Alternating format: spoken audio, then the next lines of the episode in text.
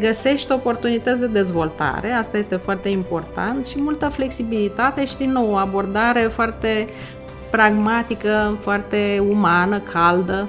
Asta cred că sunt elementele care ne caracterizează. Și exact cum spuneai mai devreme, imaginea noastră din exterior, care este una, din nou, prietenoasă, cu simțul umorului, uh-huh. Transparentă, degajată, degajată. Da, Asta uh-huh. ne mhm. caracterizează și în interior. Ne uităm foarte mult și în uh, ce ne aduce ziua de mâine, pentru că ce știm cu siguranță este că suntem uh, într-o schimbare epocă continuă. de schimbare continuă și radicală inclusiv sau mai ales în sectorul bancar. Cred că e extrem de important să te poziționezi și să-ți păstrezi prospețimea pentru noile generații, nu doar de, angaja, de angajați, dar și de, de clienți, că și acolo o, da. trendurile o, sunt da. în mare o, da. schimbare. Da. Hacking Work, un podcast oferit de compania de software DevNest și susținut de MedLife. Acest episod vă este oferit de DevNest, compania de software pasionată de oameni, idei și expertiză digitală.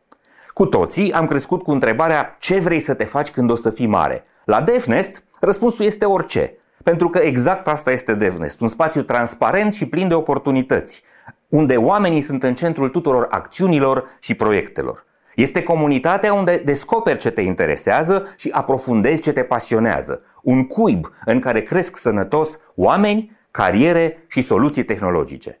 DevNest înseamnă evoluție și dezvoltare. Creăm oportunități, construim o comunitate. Servus! Bun găsit la Hacking Work, eu sunt Doru Șupeală. Este primul podcast din România care vorbește clar, curajos și cinstit despre piața muncii, adică despre relațiile dintre oameni în calitatea lor de angajați, respectiv angajatori. Aducem în fața voastră oameni foarte interesanți, povești fascinante și idei care să vă ajute pe toți să îmbunătățiți modul în care trăiți acolo unde lucrați.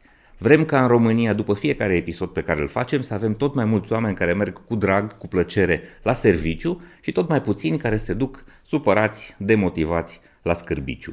Ne interesează să vă arătăm oameni interesanți și astăzi suntem onorați să vă prezentăm pe Mihaela Bătu. Servus, Mihaela! Bună, Doru, și bună celor care se uită la podcastul tău. Mulțumesc că ai acceptat invitația noastră. Mihaela este CEO al ING Bank în România de 3 ani și un pic. Și un pic. Uh, dar lucrează în ING de când se știe, practic de când ai terminat Ei, facultatea. Chiar. Da, de când ai terminat facultatea, în 95 ai intrat ca un intern, astăzi se cheamă internship. Man- atunci management era... trainee, management trainee. Uh-huh. De fapt, n-a fost chiar de când am terminat facultatea, sunt uh-huh. absolventă din 1993 okay. de ASE. Între timp uh-huh. am mai lucrat și la o bancă românească o perioadă scurtă, un an uh-huh. de zile, după care am mers, am făcut un MBA și de atunci, apoi ING oh, din okay, 95. Da, avem un MBA în, la, la București, școala de management uh, organizată împreună cu Universitatea de Quebec da. din Montreal Uh, și cu ASE. Uh, Mihaela e căsătorită, mama doi copii, un băiat și o fată, este motivată de provocări și apreciază experiențele noi și diverse, atât în carieră cât și în viața personală.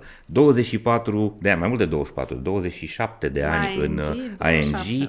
Da. Uh, întâi ai lucrat în departamentele de vânzări, în ultimii ani, înainte de a deveni CEO, ai coordonat ceea ce se cheamă clienți mari, clienți corporate, vânzările mari, da. Da, vânzările grele sau conturile grele, așa, și director adjunct. Ai două experiențe în străinătate, una de 2 ani în uh, Olanda, în, tot în ING, aproape 3, aproape 3 ani și încă una de un an și ceva în Marea Britanie, în Londra. În Londra. Bun, un om cu experiență fantastică, dar un, uh, un exemplu de carieră construită în interiorul unei singure organizații, da. ceea ce uh, în vremurile noastre este tot mai rar. Adevărat, da. Da, eu țin minte, aveam vreo 25 de ani și deja schimbasem uh, trei uh, uh, locuri de muncă pentru că progresam, îmi vreau să învăț mai da, mult da. și mama a venit la mama mea care a lucrat toată viața ei în uzina de camioane din Brașov ca inginer, mi-a spus, mă, omule, mă copile, poartă-te și tu mai frumos cu oamenii să nu te mai tot Bă. de afară. și ea n-a înțeles că, de fapt, Era trăim niște ta. vremuri în care progresăm. Da. Mihaela, cum este să construiești o carieră de 27 de ani în, într-o singură companie. organizație? Cum cum să fie? E, de fapt, firesc. Eu, la vârsta respectivă, la 25 de ani, și eu împărtășeam același principiu foarte sănătos. Dom'le, e bine să schimbăm la 3 ani, maxim 5 ani organizația. Dar iată că lucrurile s-au întâmplat în interiorul ANG, deși am avut oportunități, evident, și Aha. în afară au fost propuneri de-a lungul timpului destule și chiar interesante, dar întotdeauna am găsit și oportunități foarte bune sau și mai bune în ING. Poate a fost noroc, poate a fost um, faptul că m-am făcut și remarcată și am avut oportunități și prin prisma aceasta, dar uh, fapt este că am avut uh, o carieră diversă în cadrul aceleiași organizații și am simțit că am schimbat de fapt de foarte multe ori pe parcursul acestor 27 de ani și vă imaginați că și compania s-a schimbat foarte o, mult da. în 27 de ani. O, adică da. atunci când am pornit eram o echipă foarte mică de 30 de oameni și mm-hmm. acum suntem o echipă de 2340 în doar România. în România, evident, doar în România mm-hmm. și doar în uh, bancă, angajații băncii, pentru că ofisurile pe care le vedeți sunt, sunt să mă spunem, parteneri, franciză. Parteneri. Da, sunt parteneri mm-hmm. și acolo mai avem încă o mie de oameni care sunt, iată, legați intrinsec de, de noi, de wow, familia ai o armată. O armată, da. O armată, o armată da. frumoasă. Ceea ce ai făcut tu astăzi, ceea ce ai făcut tu uh, creștere în diverse roluri în interiorul organizației se numește astăzi mobilitate internă, da? da? Și este ceva pe care tinerii îl caută tot mai mult. Da. Odată pentru că își doresc foarte mult să evolueze, să experimenteze, să aibă multe uh, noi cunoștințe și în al doilea rând pentru că își doresc să rămână în, în același în același framework pentru că le este confortabil. Deci cumva e o inovație inovație pe care uh, tu ai reușit să o patentezi sau, mă rog, să, să o validezi. N-aș putea să o validezi. Asta, da? Să o validezi, da, da poate. Mobility, da. internal mobility. Da. Bun. Um, să spun oamenilor cum am ajuns noi să facem da. discuția da. asta. Da? Acum și câteva am avut luni. aceeași întrebare. Exact. Acum câteva luni ai scris un mic uh, raport sau un, niște gânduri, da? La trei ani de la momentul în care ai, uh, ai preluat mandatul de da. CEO la ING în România și uh, cineva dintre uh, cunoscuții tăi, fost coleg de facultate, mi s-a părut a fi, uh, mi-a dat tag, mi-a mai etichetat într-un comentariu și a zis Doru Șupeală, uite, pe Mihaela aș vrea să o văd în unul dintre episoadele tale. Uh-huh. Iar cum noi ținem foarte tare la audiența noastră și credem foarte tare că alegerile oamenilor care se uită la noi sunt unele inteligente și valoroase, am zis instantaneu, bun, să trecem la treabă. Și atunci am luat legătura cu colegii tăi de da. la comunicare da. și pas cu pas, uite, am S-a reușit întâmplat. să facem asta. Mă bucur foarte tare. Și eu mă bucur. Vreau să aflu, Mihaela, de ce te iubesc oamenii? Sau de ce te consideră oamenii uh, liderul cu care vor să lucreze? Pentru că sunt 2000 și ceva de angajați acolo presupun că ceva faci bine. Acum, nu e doar rezultatul la ceea ce fac eu. Acum, ca Cu să siguranță. fim, să fim modești, sigur. e firesc că e organizația. Până la urmă, oamenii nu vin pentru mine sau îmi place să cred că joc și eu un rol în mhm. angrenajul uh-huh. ăsta. Da, sunt o rotiță din, din angrenajul ăsta frumos care se cheamă ING România. Uh, dar uh, sunt convinsă că nu sunt uh, singurul motiv pentru care oamenii vin în, în ING. Uh-huh. Uh, ceea ce cred însă este faptul că uh, ING are o cultură foarte specială și de asta cred că vin oamenii și acolo am și eu contribuția mea, părticica mea de contribuție uh-huh. alături de cei care au construit banca asta de-a lungul vremii. Uh, și avem o cultură care și-a păstrat uh, ADN-ul de-a lungul timpului, tocmai pentru că noi am crescut pur organic, noi n-am uh, achiziționat nicio bancă, n-a trebuit să asimilăm alte culturi.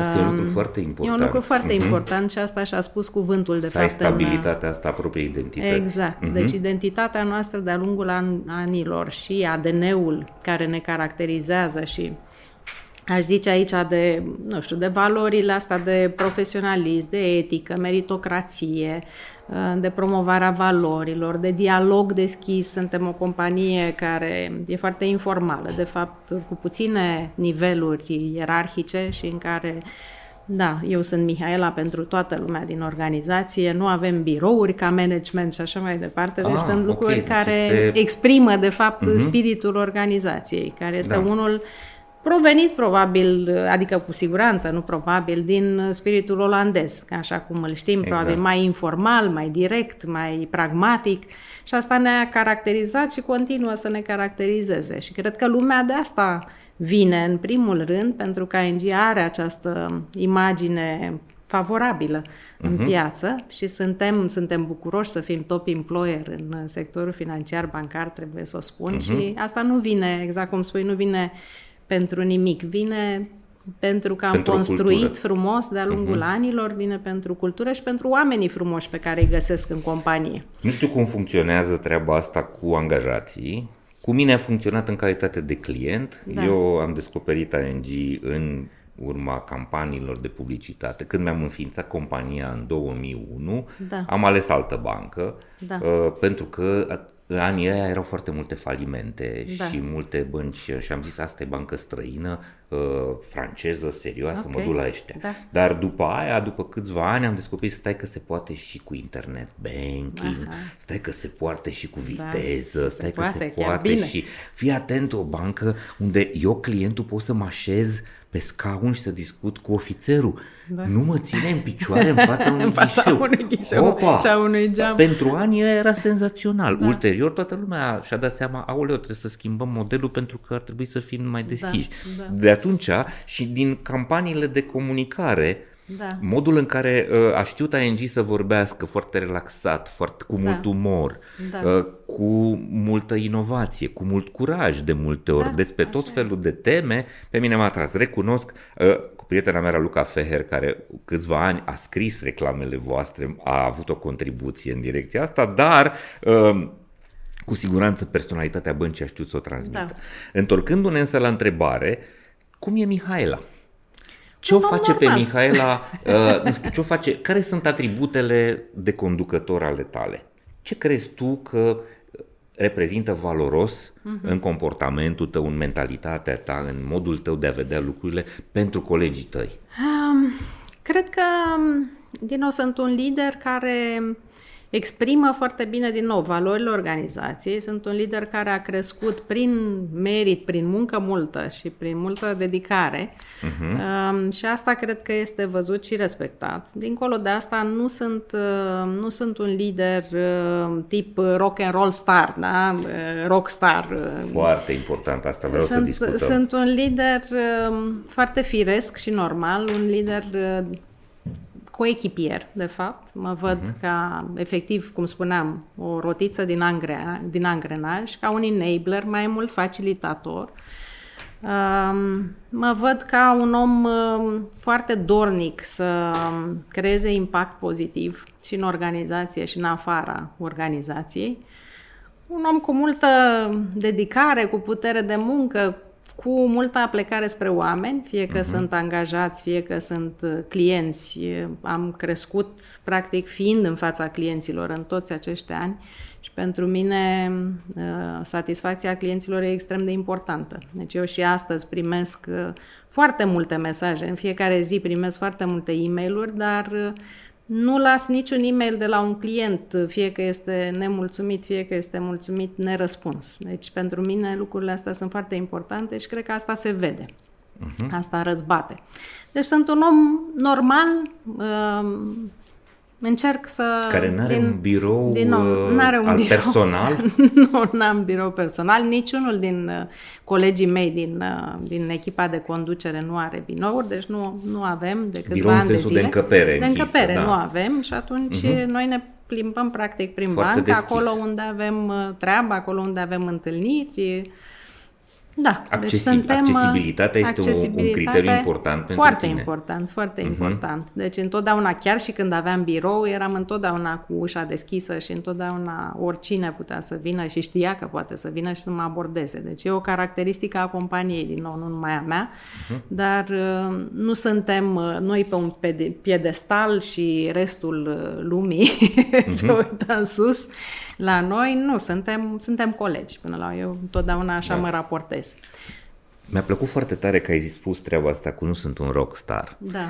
Um, e foarte multă literatură de management apărută recent sau uh-huh. ceva mai de mult, care vorbește despre treaba asta, despre uh, obiceiul celor mai mulți dintre, sau foarte multor conducători de organizații de a părea eroi, de a da. uh, uh, poza în cineva extrem de puternic și cu, uh, cu atribute care uneori par magice, da? Da. oameni care insistă foarte mult pe carismă în sensul ei de uh, creare da. de, de divinizare, știi? Da. Și asta mi se pare foarte păcătos și uh, destructiv. Există un, uh, un uh, psiholog organizațional argentinian uh-huh. care predă la uh, New York și la Londra, la universități de prestigiu, Thomas Chamorro, premuzici, a făcut o cercetare și spune că uh, Ă, așa se și cheamă TED-ul lui, discursul lui de la TED, de ce organizațiile ajung să fie conduse de bărbați incompetenți. nu neapărat că e o chestie de gen, însă una dintre explicații este asta. Faptul că de foarte multe ori confundăm uh, încrederea, confidence, cu competența. competența. E foarte Sunt adevărat. mulți oameni care pozează în, da. păi nu știu eu, păi mă pricep eu, păi da. știu eu să le fac, am soluții magice da. la asta și mușcăm, nu numai noi oamenii de rând, ci și cei care au decizii, bordurile companiilor. Da. Ăsta, ăsta este omul în care da. să ne... Apoi mai e ceva, ne-a deformat Hollywood-ul. Hollywood ne-a învățat cu Superman, cu Batman, cu Bruce super Willis, eroi, super cu Bruce Willis care îi salvează pe toți, cu, da, cu, cu da. minuni, da, cu oameni da. care sunt capabili de minuni. Și da. am început să credem, absolut eronat, că chiar există. Da. Și asta, asta mă bucură. Deci, cum poți să fii, uh, cum e convins? Nu că cineva a trebuit să ia decizia, Mihaela este. Trebuie să ai, trebuie să ai și ambiție și dorința de a conduce, adică nu ajungi să fii lider din întâmplare, deci trebuie să ai această determinare. Dar este foarte adevărat ceea ce spui, că pe medie femeile așteaptă să fie pregătite 150%, uh-huh. în vreme ce bărbații, din nou, pe medie, sunt stereotipuri. Da. Acum, da, sunt cercetări, așa cu este. Așa este, ta, da. o să vorbesc puțin despre stereotipurile astea, pentru că, într-adevăr, le văd confirmate în realitate. Da? Pe când bărbații adesea, chiar dacă nu sunt 100% pregătiți, se consideră 100% pregătiți sau peste 100% uh-huh. pregătiți. Deci sunt mult mai asertivi și mai curajoși din punctul ăsta de vedere. Femeile, uh-huh. în general, au nevoie de mai multă încurajare, uh-huh. dar uh, trebuie să înceapă totul de la dorința de a, de a conduce, de a fi lider. Da? Deci asta trebuie să o ai, căci al minter n-ai, n-ai cum să fii un lider de succes uh-huh. și nici măcar un lider fericit. Să presupunem că prin întâmplarea sorții ajungi lider, dar dacă nu-ți dorești asta, nu o să fii fericit, pentru că vine cu destul de multă încărcare, da? care nu întotdeauna este o încărcare pozitivă. Uh, și atunci um, trebuie să pornim de la premisa asta. Dar mai departe trebuie să ai într-adevăr în uh, management, în rândul celor care recrutează, oameni care să sesizeze aceste diferențe da? și care uh-huh. să mhm. dea șanse, chiar dacă poate tu ești mai puțin asertiv, să spunem, decât, uh-huh. decât uh, un alt așa candidat. Un da. alt candidat. Uh-huh. Dar cu anii am învățat de, la rândul meu să fiu mai asertivă, să fiu mai curajoasă și în afirmarea ceea ce îmi doresc și uh, în exprimarea ambițiilor pe care le ai, e foarte important asta. Deci am învățat și cu coaching și din experiență și văzând pe alții și emulând comportamentele alților, altora ține din nou de o uh-huh. grămadă de lucruri care ți se întâmplă pe parcursul vieții, dar uh, da, cam așa. Acest episod vă este oferit de MedLife, furnizorul național de sănătate al României. Pentru că știe că sănătatea înseamnă echilibru pentru minte și trup, MedLife a lansat singurul abonament medical 361 de grade. Un abonament complet, cu acces la servicii de prevenție, sport și nutriție, dar și cu asigurare medicală inclusă. Prin acest abonament, MedLife susține dezvoltarea unui mediu de business sănătos în România. Iar împreună cu MedLife prin fiecare episod al proiectului Hacking Work vă oferim inspirație prin idei valoroase pentru organizații sănătoase. Nu doar în România, ci global. Da. Încă disproporția între bărbați și femei în poziții de decizie, în poziții înalte în organizații da. este mare. Este mare. La noi poate să fie un pic chiar mai pronunțată. Nu știu, n-am date... Ba la noi, să știți e invers. că e invers. Eu Aha. consider că România, de fapt, stă mult mai bine. E adevărat, sectorul financiar bancar nu este un model din perspectiva asta. În, din păcate, în top 10 bănci... Uh-huh sunt doar uh, CEO bărbați, cu excepția mea, uh-huh. dar la nivel de board, la nivel de consilii director, directoare, uh-huh. sunt, uh, sunt femei, uh-huh. numai că majoritatea, într-adevăr, e deținută în continuare de bărbați, deși, dacă ne uităm în structura demografică a băncilor, majoritatea sunt femei. Deci, ceva se întâmplă undeva, okay. dar pe ansamblu România stă mai bine dacă ne comparăm cu vestul Europei, care în mod uh, surprinzător, uh, da, e mai conservator. E mai conservator uh-huh. și mhm. mai tradiționalist în uh, modul de abordare al familiei, inclusiv în Olanda. Apropo, atunci când am fost în Olanda, în uh, perioada în care am lucrat uh-huh. de acolo, Deși lucrasem pentru destul de mulți ani în ING, de fapt, am realizat acolo cât de puține femei, de fapt, lideri sunt în organizație. Și asta se datorează, de fapt, uh, uh, din nou, modului în care societatea încurajează sau nu femeile, odată ce ajung la o anumită perioadă a vieții și au și copii și familii, exact. dacă le încurajează sau nu să dacă progreseze în carieră, uh-huh. dacă le dau sprijin, dacă uh, au, să zicem, o infrastructură în jurul lor, o rețea de sprijin în jurul uh-huh. lor sau nu. Și uh-huh. asta se vede. În România există rețeaua asta de, de, de sprijin. sprijin. Familiile, uh-huh. rolul bunicilor în creșterea copiilor e mult mai pronunțat decât în vest și asta ajută, de fapt, femeile să poată să progreseze în carieră și să nu facă niște sacrificii în carieră doar pentru a se concentra asupra familiei și e foarte important să avem balanța asta corectă și pentru, și pentru uh-huh. femei, cred eu. Pentru că, din eu... nou, nu ne determină doar rolul de mamă și cred că simțim nevoia să ne exprimăm și altfel. Acum, sigur, cu diferențe, că fiecare are Sigur. anumite alegeri de viață pe care nu le contestăm, Corect. nu le, Corect. nu le eu, judecăm. Eu am convingerea asta, odată bazată pe cercetări, nu, da. îmi place să mă duc la referință științifică și să descoper, da, femeile sunt lideri mai buni din cauza că privesc cumva lucrurile dintr-o perspectivă mult mai umană, mult mai grijulie, uh, au exercițiul ăsta de a se preocupa și de ceilalți și din cauza asta au avantajul de a înțelege mai bine și a comunica mai bine și a căpăta mai multă încredere și o relație mai apropiată cu cei din jur. Da.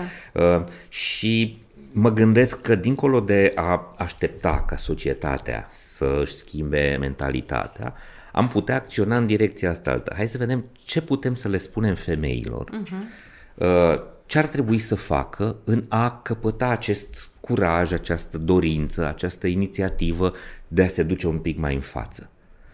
Ce le-ai spune tu celor care astăzi sunt, nu știu, la 25 de ani, la 30 de ani, uh, Mihaelelor care da, astăzi intră da. în, într-un rol de trainee, de exemplu? Păi le-aș spune să îndrăznească și să viseze și să nu ezite să-și urmeze visele. Deci, din nou, uh, nu te face nimeni lider dacă nu ai această dorință eh, okay. intrinsecă. Da? Deci asta nu cred că ți-o dezvoltă cineva. Trebuie să o ai așa, uh-huh. natural, intrinsec.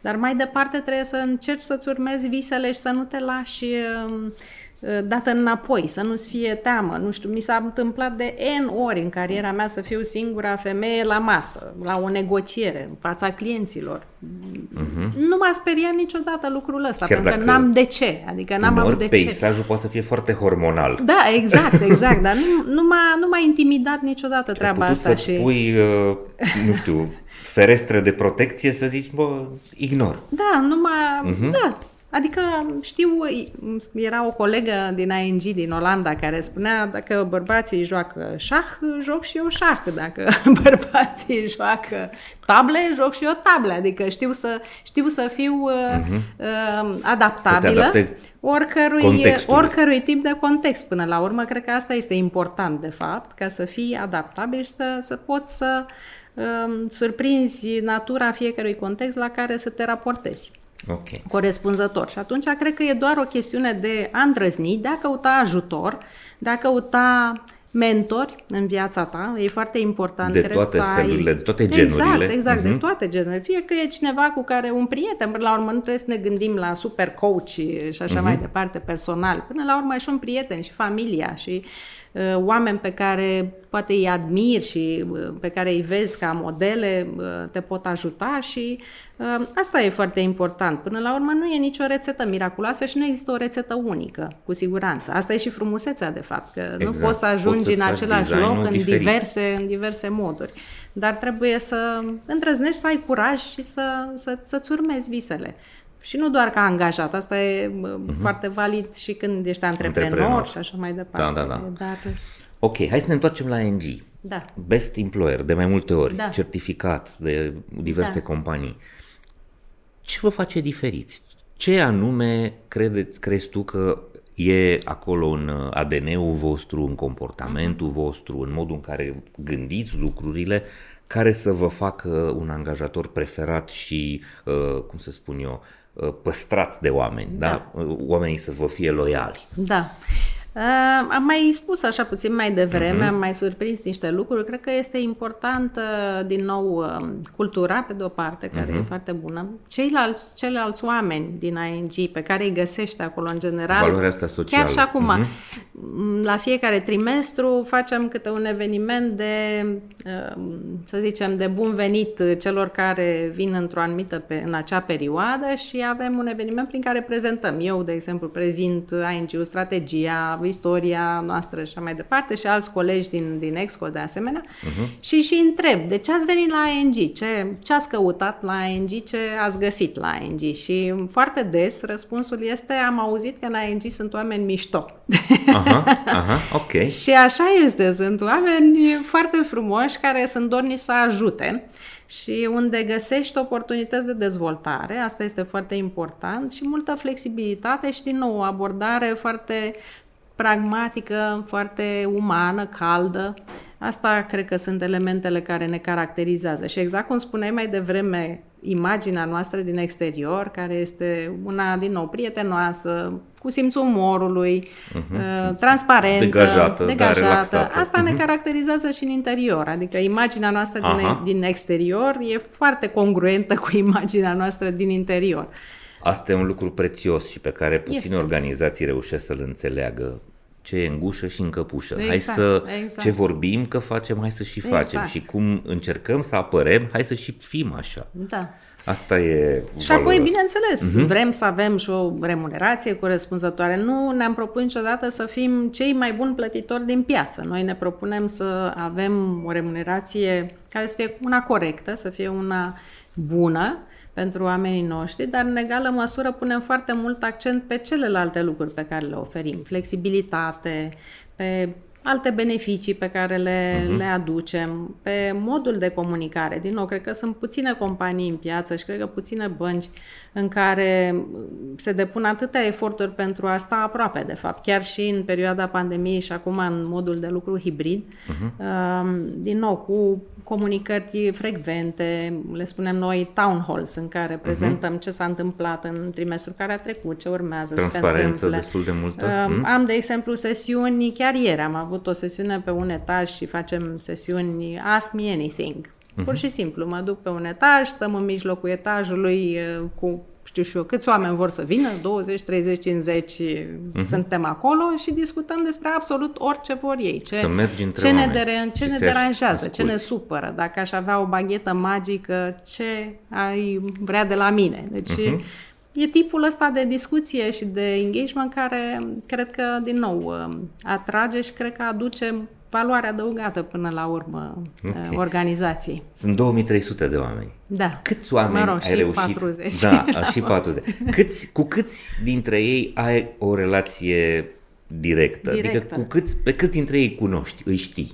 Ai o, făcut greu așa de un spus, calcul? Că nu, nu, dar hmm? știu, știu uh-huh. probabil sute de oameni, știu, uh-huh. da, cu siguranță, dar din nou, încerc să fiu aproape, încerc să fiu la firul ierbii în felul acesta. Deci am, uh, din nou, în town hall-uri sunt sute de oameni care vin și pot să adreseze întrebări, avem tot felul de sesiuni în care de asemenea mă întâlnesc cu oamenii, uh-huh. genul ăsta pe întâlnirile pe etaje, vizite și așa mai departe. Deci uh, încerc să fiu cât mai prezentă. Nu e ușor însă, pentru că uh-huh. e mhm. adevărat că avem agende foarte încărcate cu tot felul de, da, sunt convins. de activități care sunt nu-mi permit de fapt să petrec atât de mult timp cât mi-aș dori uh-huh. și cu mhm. clienții și cu colegii. Dar e partea cea mai frumoasă, de fapt, din jobul meu, interacțiunea cu clienții și cu colegii, din, din punctul meu de vedere. Cât de mult vă uitați la învățare, la nevoia de uh, dezvoltare a da. abilităților și de adaptare Foarte continuă. mult. Foarte Cum faceți mult asta? ne uităm. Uh, avem, bineînțeles, uh, o zonă de cursuri obligatorii. Uh-huh. Suntem, operăm într-un sector extrem de bine reglementat. Exact. Și atunci avem o secțiune care e, e obligatorie, exact. e musai să o mhm. facem. Uh-huh. În fiecare an avem un set de, de cursuri. Uh, dar dincolo de asta avem o platformă care ne permite, din nou, explorarea a multiple zone și dincolo de asta avem și un focus, deci s-au definit șase direcții, deci în Big Six le-am spus, nu doar noi, ci la nivel global, în care dorim să excelăm și e și o zonă de leadership acolo, e și o zonă de data fluency, se cheamă, pentru că realizăm cu toții cât de important Sunt este managementul datelor. Uh-huh. Uh, Înțelegerea trendurilor. Exact, și... deci avem șase uh-huh. zone dif- uh, definite în care am investit destul de mult și care considerăm că sunt foarte importante pentru viitorul angajaților. Deci punem foarte mult accent nu doar pe prezent, pe ceea ce trebuie să știe oamenii care să fie mm, competenți și eficienți uh-huh. în ceea ce fac astăzi, dar ne uităm foarte mult și în uh, ce ne aduce ziua de mâine, pentru că ce știm cu siguranță este că suntem uh, într-o schimbare epocă continuă. de schimbare continuă și radicală uh-huh. inclusiv sau mai ales în sectorul bancar. Și atunci investim și ne dorim să investim foarte mult în uh, aceste competențe care ne poziționează bine și la nivel organizațional, dar și la nivel individual pentru viitor. Uh, deci cam așa, da. Cum reacționați, să vă rog, ce spune cultura voastră că trebuie să faceți când un om greșește?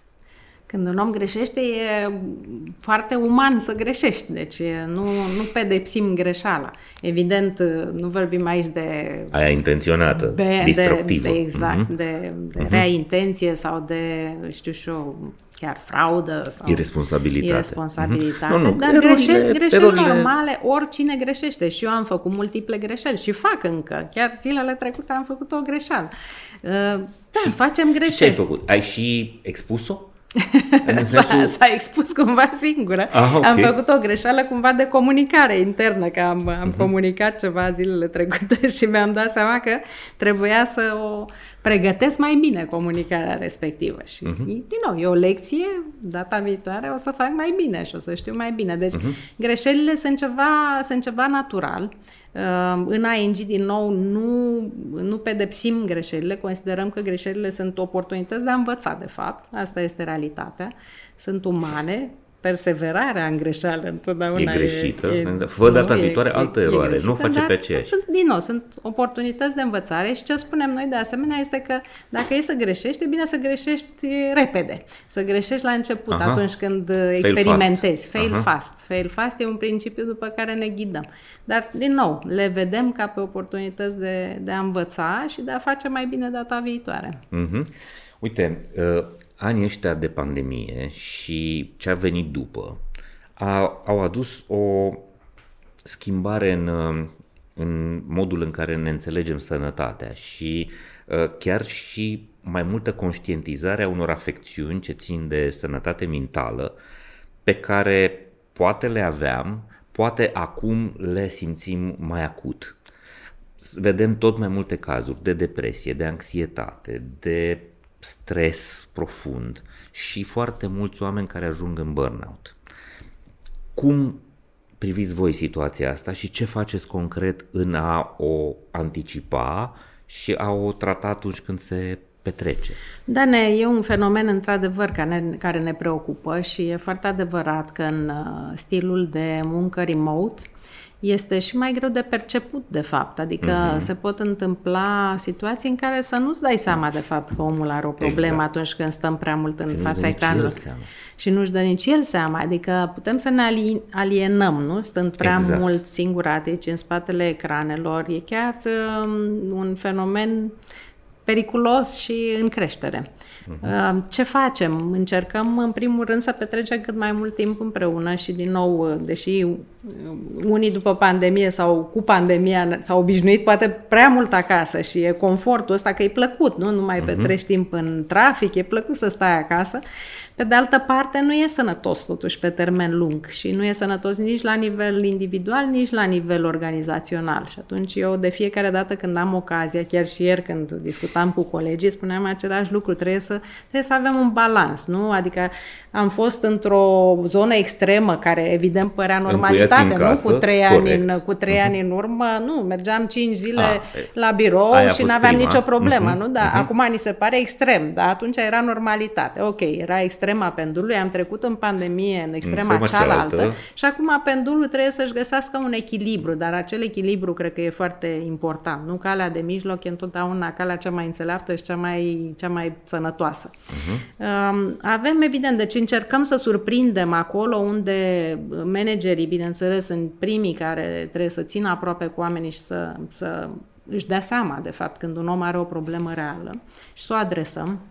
Evident că încercăm să nu punem un, o presiune exagerată din perspectiva încărcării. Uh, câteodată lumea face și overtime, uh, face uh-huh. ore suplimentare, nu? dar uh, important este să nu exagerăm și atunci avem și niște limite de ore suplimentare. Nu permitem, de fapt, mai multe ore suplimentare decât un anumit maxim.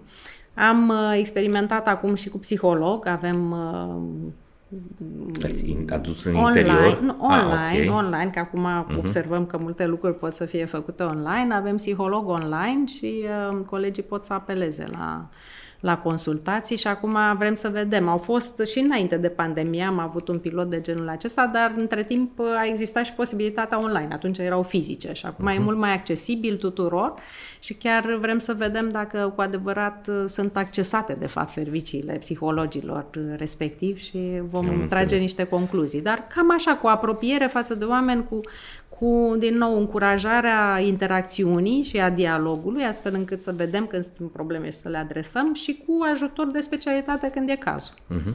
Mi-ai spus despre flexibilitate și înainte să începem înregistrarea, mi-ai povestit că uh, ai vorbit deja cu oamenii de la Pluria, prietenii noștri, da. că vă interesează să le dați unora dintre membrii echipei da. posibilitatea asta de a lucra din mai multe locuri din da. lume, de unde ar putea ei să facă treaba Începem asta. cu București. Ok, la început cu București. Deci ar, vă gândiți ca cei care chiar sunt în București și nu vor neapărat să ajungă până la birou, da. să aibă opțiunea asta să lucreze aproape de casă într-un da. coworking. Noi ceva suntem, de genul ăsta. Noi suntem situați în nordul Bucureștiului uh-huh. și desigur, pentru cineva care vine din sud e destul de dificil. Deși, vorbind de flexibilitate, noi nu impunem anumite ore de la birou atunci când lumea vine, uh-huh. tocmai frumusețea acestui mod de lucru hibrid este că dă cel puțin în cazul nostru, flexibilitatea asta de a veni când la, 11, la birou. Când mai trece și traficul. pentru mine mi se uh-huh. pare minunată flexibilitatea asta, că pot să încep ceva de acasă, evit uh, ora de vârf, mă duc la birou, plec înainte de ora de vârf și termin de acasă Corect. Uh, lucrul. Și asta uh-huh. poate să facă oricine, practic, din organizație. Și asta e, din nou, o zonă de flexibilitate care cred că e foarte apreciată. Dar, dincolo de asta, dacă totuși sunt și zile în care trebuie să ajungem la birou și totuși lumea nu vrea să facă efortul de a merge toți în nord, uh-huh. am zis să încercăm uh, și câteva locații care să fie, să avem și o locație poate în sud, uh, poate în est, vedem uh-huh. unde e funcție, de, unde funcție de distribuția geografică a populației noastre. Da, da, da. Vom alege două, trei locații și să vedem dacă are succes genul ăsta uh-huh. de, mhm. de inițiativă. Deci vom pilota asta la începutul anului viitor și vom vedea. Din nou, Foarte sunt tot felul de încercări în uh, definirea modului uh-huh. optim în care, în care vom lucra lucra, dar suntem foarte interesați să experimentăm, deci ne plac, ne plac lucrurile. Dacă tot vorbim de experimente, moderne. hai să vorbim și pe la care de multe ori este uh, omul negru din încăpere sau elefantul din Așa. încăpere. Sunt multe organizații care privesc foarte reticent ideea asta de uh, săptămâna de lucru de patru zile. Da. Știi? Uh, avem date deja din Marea Britanie, este o primă bancă, ok, o bancă online, se da. cheamă uh, Atom Bank. Da. da. Au 440 de angajați, asta aveau uh, când am văzut articolele despre ei, au trecut la, uh, în mod cert la săptămâna de lucru de, de patru zile. zile. Da. Voi aveți în bănci, sau cel puțin da. în, în, o mare parte din muncă este muncă intelectuală, care nu da. neapărat se măsoară în șuruburi produse da. sau în, da. și cumva în zona asta oportunitatea apare, pentru că poate într-un timp mai scurt oamenii cu capacități uh, intelectuale bune pot să producă aceeași valoare uh, reușind să-și optimizeze activitățile, să-și facă, nu știu, Uh, scurtături uh, da. în, în munca lor. Cum vedeți voi asta? Aveți o abordare deja în direcția asta? Avem, că sunteți banca suntem, inovatoare, suntem, adică ar trebui suntem, să fiți primii care o faceți da, în România. Suntem, dacă suntem, într-un, suntem deja într-un pilot. Anul ăsta am început un pilot în care E adevărat, nu trecem uh, direct la săptămâna de lucru de patru zile, dar ce am făcut, am permis, permitem, Ehm, lucrul de 9 ore într-o zi, să spunem, okay. și în felul ăsta, la fiecare două săptămâni, ai o zi liberă, practic, câștigată în plus. Uh-huh. Deci asta este ce am o făcut, primă fază. o primă fază, să spunem, și care se bucură de un mare succes și acum trebuie să definim cumva, a fost pilot, se termină uh-huh. la sfârșitul anului și acum tragem concluzii și trebuie regulile. să definim, uh-huh. dar mhm. cu siguranță vom avea un, un rollout, vom continua, dar trebuie să definim parametrii. Uh-huh. Deci cam asta ar fi o primă fază pentru noi, dar dar deja a fost îndrăzneață așa și a fost uh, destul de... Uh, Cum au reacționat oamenii? Le-a foarte plăcut? bine, foarte da? bine, da, normal că da, da. Le-a pentru plăcut. că permite din nou uh, mai, Ai mai, multă, mai, mai mult, mult timp pentru tine. Mai mult timp pentru tine și uh, din nou flexibilitatea e foarte apreciată. Deci pentru noi cultura asta a flexibilității este un lucru foarte important și care din nou ne diferențiază, credem. Da. Hai să ne ducem către uh, zona asta de generații noi. A, da. Aia, casă doi zeți, da. presupun. Da, sunt din generația Z, în zona sunt asta. Sunt de da? vârste diferite. Am un băiat Aha. de 19 și o fetiță de 12. Da? Okay. Deci fetița e alfa. S-ar deci... să fie alfa. E, alfa. e la graniță. El e Z, Z, ea e alfa. Wow, la ea o să faci și mai multe descoperiri. Hai să da. ne referim la Z-ul tău. Da. da? Uh, multă lume spune că generația asta, nu că spune, este limpede că e diferită, da? da. Multă lume spune că e foarte dificilă, că este mimimi, este vrea, da. uh, e foarte egocentrică, da. că este uh, instant gratification, mie acum să-mi dai, eu acum merit. Apoi că, iar un lucru important, nu mai e munca și este esențial, uh-huh. o prioritate de pe locul 1, 2, 3 uh-huh. pentru uh-huh. ei. E pe locul 4, 5, munca este opțională pentru că au o, un strat de bunăstare asigurat da. de generațiile anterioare, pentru da. că au la dispoziție munca asta ocazională, gig economy, poate să meargă 4 ore să fie șofer pe Uber, 3 ore să, nu știu, să ducă mâncare la prânz cu bicicleta. Da. Au astăzi foarte multe lucruri. Unii dintre ei investesc pe bursă, alții da? dintre ei au depozite prin bănci, unii, unii dintre ei, da, sunt pe cleptomonede, uh, da, de aia au independența da. asta. Da. Cum simți tu treaba asta cu noua generație? Ați, au ajuns deja la da, voi tineri da, de genul ăsta? Da, desigur. Avem, uh-huh. avem și colegi de 18 ani și de 19 okay, ani. Adică okay. avem, uh, deja sunt printre noi. Sunt printre voi, extraterestri, da. Deci extraterestri au ajuns. Sunt printre okay. noi. Dar uh, sunt, gener- sunt o generație foarte interesantă, mi se pare mie, și foarte frumoasă. E adevărat diferită, deci generațiile, și nu numai, că până la urmă eu sunt uh, generația X, să spunem, dar eu cred că teoria mea așa e că generația X din România e cumva similară baby boomerilor din, din vest. Am fost și generație foarte numeroasă, cum au fost baby boomerii după Ne-am război. Ceaușescu noi am fost noi, cu da. decreței, decreței exact, lui da. Ceaușescu. Da. Dar dincolo de asta am fost generația care, după Revoluție, venind dintr-o sărăcie, să recunoaștem că eram cu toții săraci, de fapt, egal, dar săraci. Mm-hmm. Și am avut posibilitatea să acumulăm. Și am da. fost foarte materialiști eh, noi, generația X. Nu? Ne-am da. vrut să ne luăm casă, să ne luăm mașină, să ne luăm exact. televizor, să ne luăm cuptor cu microunde. Ne-am luat să ne luăm ce nu ne trebuia. De toate, și exact. ce nu ne trebuia și așa mai departe. Ei, copiii ăștia nu, nu mai au nevoie asta, pentru că, exact cum spuneai, Le-am au bunăstarea asta din, de la părinți de acum, mm-hmm. nu? Dar uh, ei au o aplecare mai mare, într-adevăr, către um, balanța asta între muncă, interesele personale, hobby-uri, experiențe relaxare, diferite. experiențe și uh-huh. e foarte bine, e foarte sănătos. Iată că ei pot să facă asta și trebuie să respectăm lucrul ăsta pentru că altfel nu vom putea să-i atragem în rândurile uh-huh. noastre dacă nu ne adaptăm practic. Și cred că asta e extrem de important pentru fiecare organizație care vrea să aibă succes și pe mai departe, să știe să se reinventeze și să se păstreze proaspătă. Pentru mine asta e foarte important și mă bucur că ai adus elementul mhm. ăsta în discuție, pentru că eu chiar cred că e extrem de important să te poziționezi și să-ți păstrezi prospețimea pentru noile generații, nu doar de, angaja, de angajați, dar și de, de clienți, că și acolo o, da. trendurile o, sunt da. în mare o, da. schimbare da. și uh-huh. trebuie să recunoaștem aceste diferențe. E clar că ei nu mai sunt dispuși să depună efortul pe care eu poate l-am depus în anii manii mei de tine și acum, de fapt, că muncesc mult noi, da, și am muncit mult unii tot dintre timpul. noi avem problema asta. Dar, nu știm când, să, da, ei, când se încheie ziua de lucru. Ei, da, pun o distanță mai clară vis-a-vis de cât efort uh, vor sau sunt dispuși să depună într-o, anume, într-o anume parte a vieții lor, care este murca și cât vor să, de, să petreacă în uh, cealaltă parte a vieții uh-huh. lor. Și, deci veți fi cumva foarte deschiși la a le da mai multă flexibilitate în designul trebuie, rolurilor. Trebuie, trebuie, trebuie. Aha. Și chiar discutam cu colegii de bord, e încă avantgard, trebuie uh-huh. să ne mhm. gândim la asta, dar cum spuneai, gig economy, probabil că vom ajunge la un moment dat pur și simplu să nu ne mai gândim la angajați ca așa cum ne gândim acum și posibil Poate să ne gândim la ok, avem de, de făcut munca asta. Uh-huh. Cine vrea și poate să facă în cuante. Project-based. În cuante, da. project-based, uh-huh. acolo freelance. unde se poate, uh-huh. free, uh-huh. mult mai mult freelance. Deci probabil că trebuie să și Probabil că trebuie să încurajăm de asemenea, nu mai trebuie să gândim în a ține oamenii neapărat într-o organizație pentru 27 de ani, cum a fost cazul meu. Acum trebuie să recunoaștem că probabil că există mult mai, va exista mult mai multă dinamică și fluiditate și atunci poate chiar îl încurajezi pe om la un moment dat să se ducă într-o anumită zonă, îl chemi înapoi la tine. Cred că lucrurile se vor schimba fundamental în anii care vin în, în modul în care trebuie să abordăm relația cu uh-huh. această, cu aceste, de fapt, noi generații.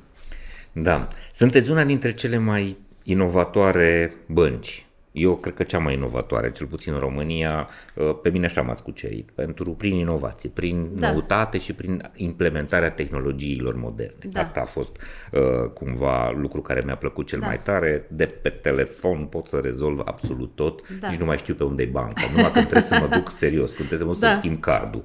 Da. Dacă o să rezolvăm da, și treaba asta, asta. Păi nu, că e rezolvat. Știu, știu, știu. Poți știu. Nu, au mai fost mici, să-ți vină acasă. Da, au mai fost mici, uh, da. mici lucruri, dar uh, cum faceți asta? Adică pentru a avea inovație, pentru a avea o, o organizație capabilă să producă schimbare valoroasă, trebuie să construiești o rețetă sau trebuie să ai o orientare, trebuie să ai o direcție. Da. Ce vă face pe voi uh, sau ce faceți în mod special ca să aveți atitudinea asta, comportamentul ăsta și rezultatele astea? Da. Din nou, ține de, ține de ADN-ul nostru. Pentru uh-huh. noi mhm. asta a fost un fir roșu întotdeauna. Deci să fim un pas înainte, de fapt e chiar misiunea noastră. Misiunea grupului ANG este să să facilităm oamenilor să fie cu un pas înainte în viață și în afaceri. Și asta, din nou, se referă și la clienți și la colegi.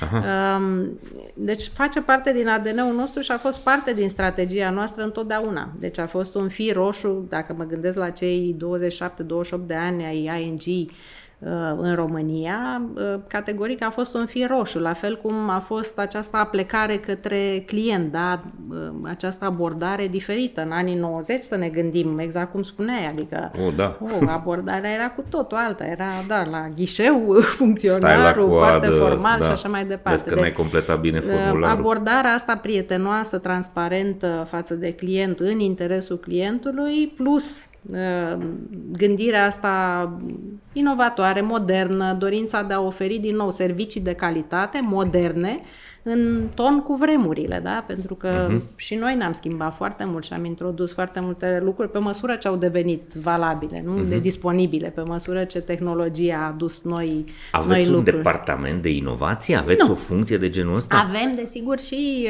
uh, un oameni R&D? care uh-huh. uh, se ocupă cu precădere, să zicem, de proiectele Ok. de, Dar nu e neapărat o de funcție- schimbare, dar nu avem o funcție de inovare. Practic, uh, inovarea e peste tot în organizație. Avem uh, o, organiza- o organizare de tip uh, agile, Aha. uh, neinventată de ING, uh, inventată de fapt de companii de tech, uh, Mhm. Și ați- inclusiv ați Spotify. importat-o. Noi am Aha. importat-o și am adaptat-o practic la, la uh, sectorul bancar. A apărut iarăși o chestie inovatoare și foarte îndrăzneață la momentul respectiv, dar una foarte bună. Pentru că, de ce? Pentru că aduce uh, mult mai bună colaborare între departamente. Adică, tocmai de asta, inovația nu trebuie făcută doar într-un departament. Inovația, de fapt, dacă vrei să fii o companie modernă și inovatoare, ea trebuie Să să, fie existe. peste tot. Aha, exact, trebuie across să fie functions. ubiquă, trebuie să fie peste tot în organizație, trebuie să ai acest mindset. Uh-huh. Și uh, suntem o organizație în triburi, în, uh, într-o uh-huh. bună parte a organizației, care triburi se ocupă și de lucrurile de zi cu zi, să spunem, de activitatea de bă, monitorizare, de îmbunătățire a ceea ce avem, dar se ocupă și de lucrurile noi.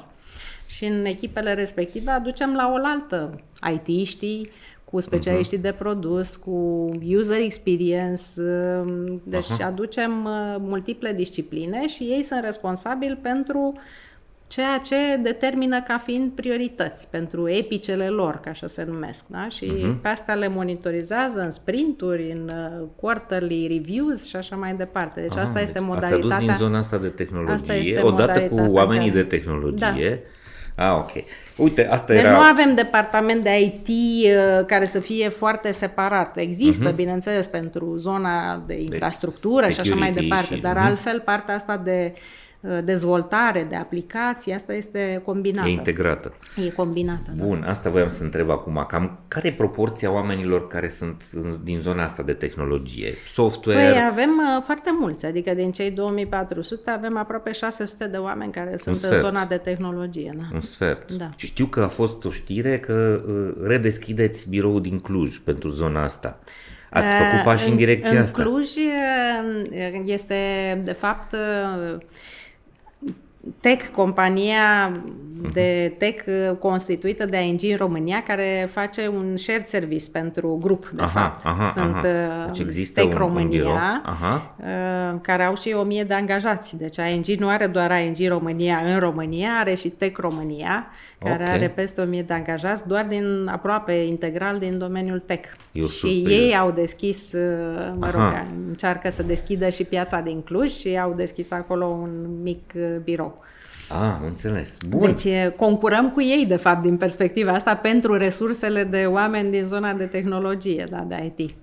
Foarte bun, foarte. N-am știut despre asta, mă, îmi place că aflu lucruri noi, foarte noi. Bun, uh, ne îndreptăm către final. Orice invitat vine la noi este rugat să aducă o carte, să Da. propună o carte, mai degrabă să propună ideile dintr-o carte. Da.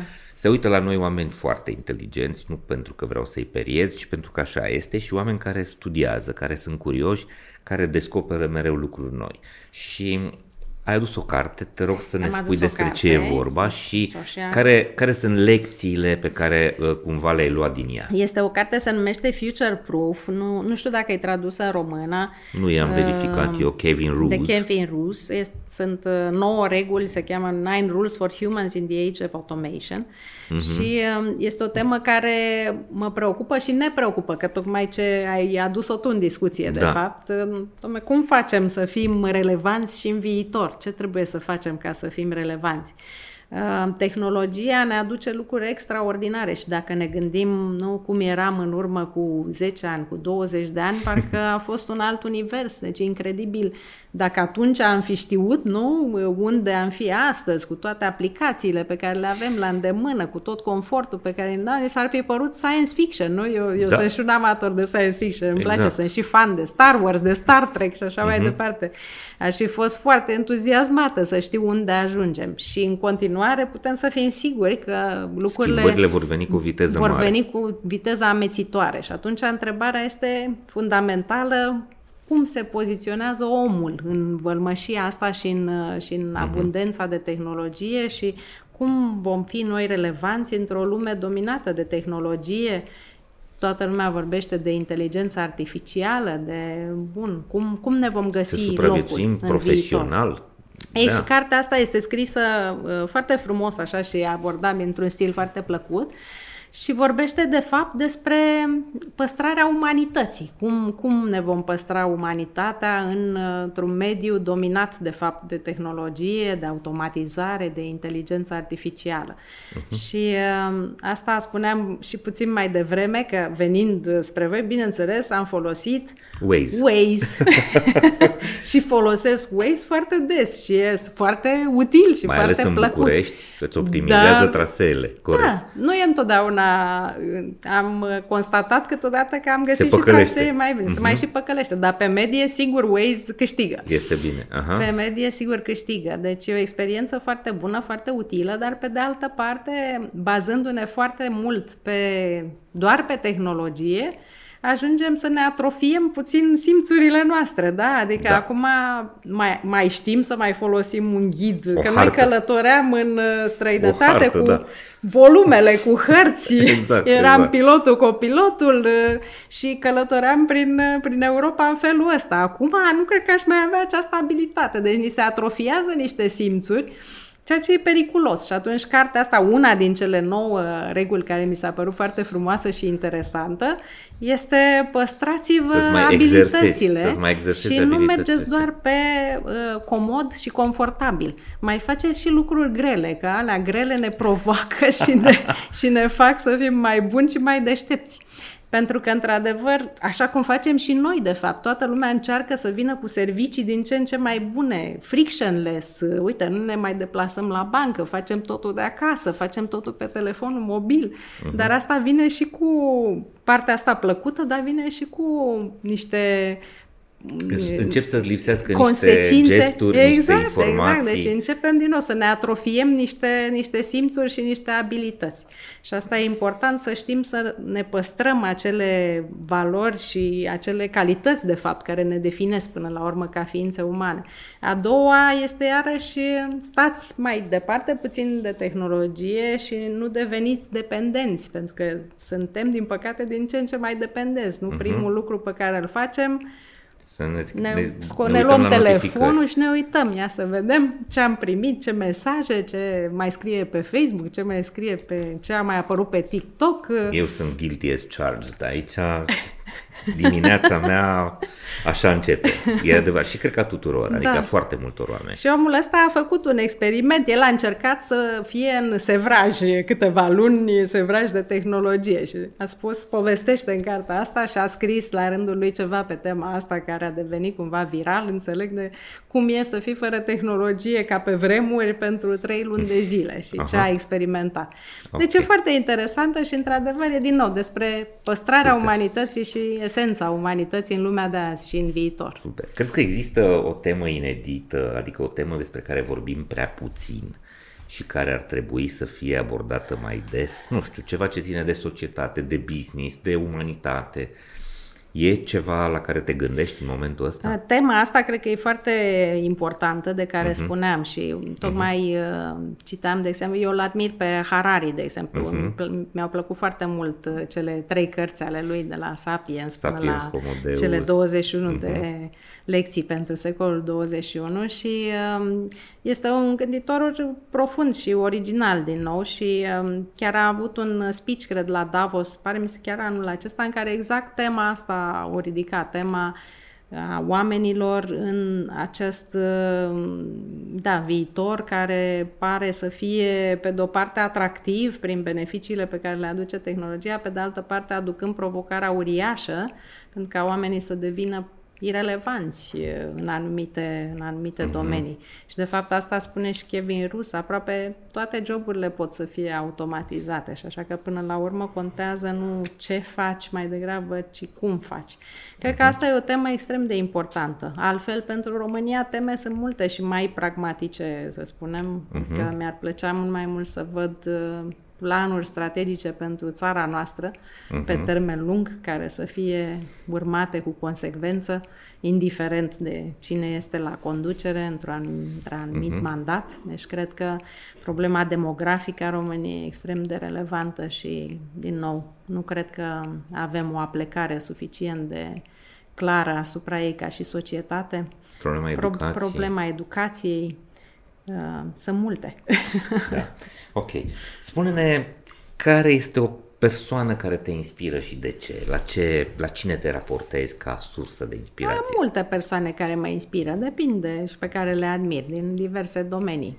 Nu știu, uh-huh. mă inspiră uite, antreprenorii din România care, pe care îi întâlnesc fiind clienți și uh, fiind în zona de business, care au construit de la zero niște afaceri de succes corect, fără să fure, fără să fie corupți și care fără se luptă și care se luptă cot mm-hmm. la cot cu uriașii, cu, giganții. cu mhm. uriașii mm-hmm. multinaționali. Îi admir foarte mult și sunt câteva exemple foarte bune aici. Admir oameni care vor să facă bine din nou, pentru omenire, oameni gen Bill Gates, ok, lăsând la o parte miturile cu chipurile și nebuniile da. de rigoare, uh-huh. uh, un om care a fost un pionier în domeniul lui, dar care a devenit și un mare filantrop. Warren Buffett în aceeași categorie din zona financiară, un om care, din nou, uh, a donat, cred, dacă mi-aduc bine aminte, 46 de miliarde de dolari uh, Uh, ok, unii pot să zică bine că are de unde, da? Mulți sunt care au de unde, de unde și totuși și nu, nu dau sunt. niciun sfans, da? da. Deci uh, sunt oameni care mă impresionează din nou prin, uh, prin moralitate, prin bunătate. Nu admir doar inteligența în oameni, ci admir foarte mult și bunătatea în oameni. Mihaela, mulțumesc tare mult, a fost o discuție extraordinară. E ceva ce ai fi vrut mulțumesc. să te întreb sau e vreun mesaj pe care crezi că ai vrea să-l dai la final celor care s-au uitat la noi? Nu ceva anume, dar uh, da, e o discuție foarte plăcută a fost și pentru mine. Uh-huh. Îți mulțumesc pentru invitație și uh, felicitări și succes pe mai departe cu Mulțumesc. seria Mulțumim. de podcast. Ne străduim să facem uh, cumva, să aducem oamenilor educație, informație și în forma asta mai plăcută, mai ușor de digerat, fără să trebuiască să faci un efort neapărat să uh, urmărești uh, și sau să citești ceva. Uh, mulțumesc tare mult că ți-ai făcut timp, știu că orarul tău este extrem de aglomerat și apreciem foarte tare uh, vizita pe care ne-ai făcut-o.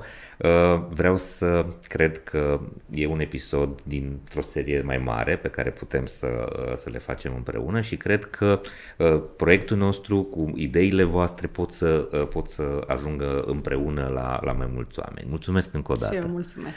Dragii mei, sper că v-a fost de folos discuția asta. Dacă ați plăcut-o, dați-o mai departe către prietenii și cunoscuții voștri. Vă mulțumim că ne scrieți și ne spuneți ce facem bine și mai ales ce nu facem bine. Până la următoarea noastră întâlnire, vreau să vă spun să aveți foarte mult spor, inclusiv spor la treabă, și să ne vedem sănătoși, voioși și mintoși la următorul episod Hacking Work. Servus! Urmărește episoadele Hacking Work pe YouTube, Spotify și celelalte platforme de streaming. Abonează-te acum!